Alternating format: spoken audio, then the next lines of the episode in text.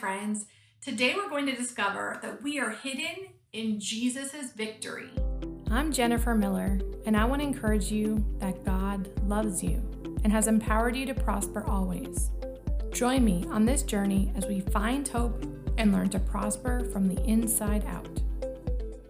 Okay, so we're going to start off today with Colossians 3, verse 2 through 3, which says, Set your mind on things above not on things of the earth, for you died, and your life is hidden with Christ in God. So we talked um, last week and the week before about how we're in this hidden place in Jesus, that there's treasure in the secret place, and God wants to show us all these amazing things in Jesus and with the help of the Holy Spirit.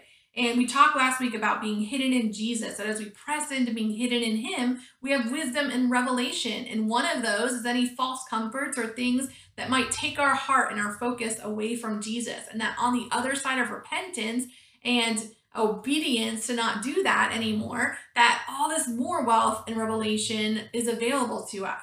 And one of the amazing things about this verse is, you know, it talks about how that for we died and our life is hidden in in Christ.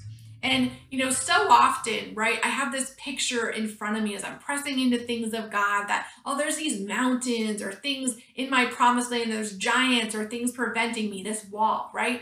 And I have this picture that oh, as we focus on being seated in heavenly places, our spiritual inheritance on God, and we're here, and the mountains are here, that as we focus on this spiritual inheritance, that God will answer prayer and that we're going to be set over here, right? On the other side, that we just kind of get to, you know, in the spirit realm, that He gets to like kind of take us, we focus, answer prayer, we press into victory, and we're here on the other side of the mountains and the struggles.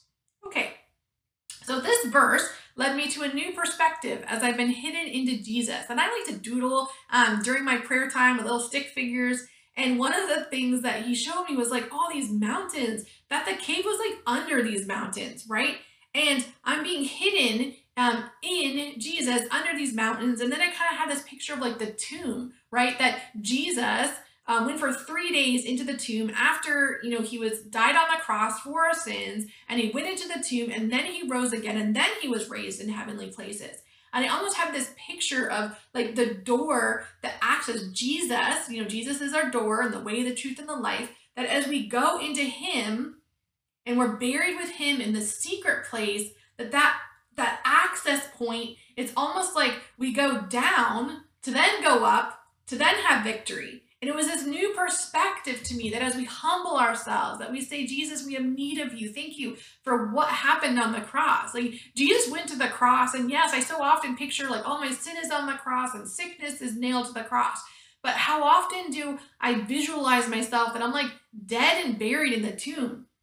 And you know that I'm there with him that that the decay has happened of the old nature and that is not even there anymore that we're risen with him and that in that place right that he at that hidden place that he conquered sin in the grave that he went and he just you know defeated the enemy and he said no more and that we have we can be hidden in jesus and be hidden in his victory that not only in his sacrifice and death you know, on the cross and conquering sin, and that he is the most beautiful, perfect, spotless lamb, yes. But he also, you know, was able to conquer the grave and conquer death and be risen again in Christ. And that I think too often we feel like we have to be the ones to fight that as we, oh, I got to walk in fullness and all the answers to prayer and I got to press in and I got to pray. But sometimes it's actually slowing down and saying, I can't defeat this. I can't.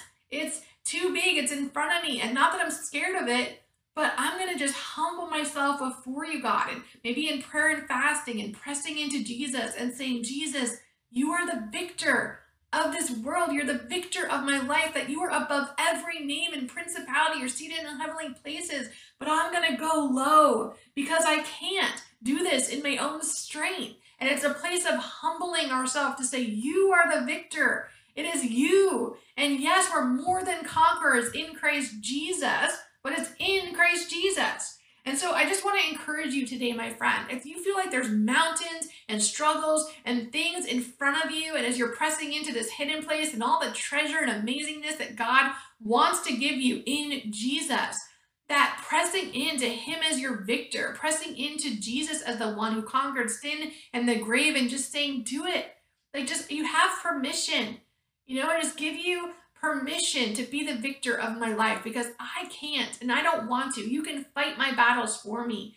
And I will just humble myself before you, you know, in whatever that looks like. And I will be okay to press into the hidden place, press into this place in you with prayer, with worship, with fasting, with with just being um going deeper into Jesus because on the other side of going deeper into him is our victory. And deeper into Jesus is us stepping into who He created us to be, our purpose, our identity, our destiny, and our promised land.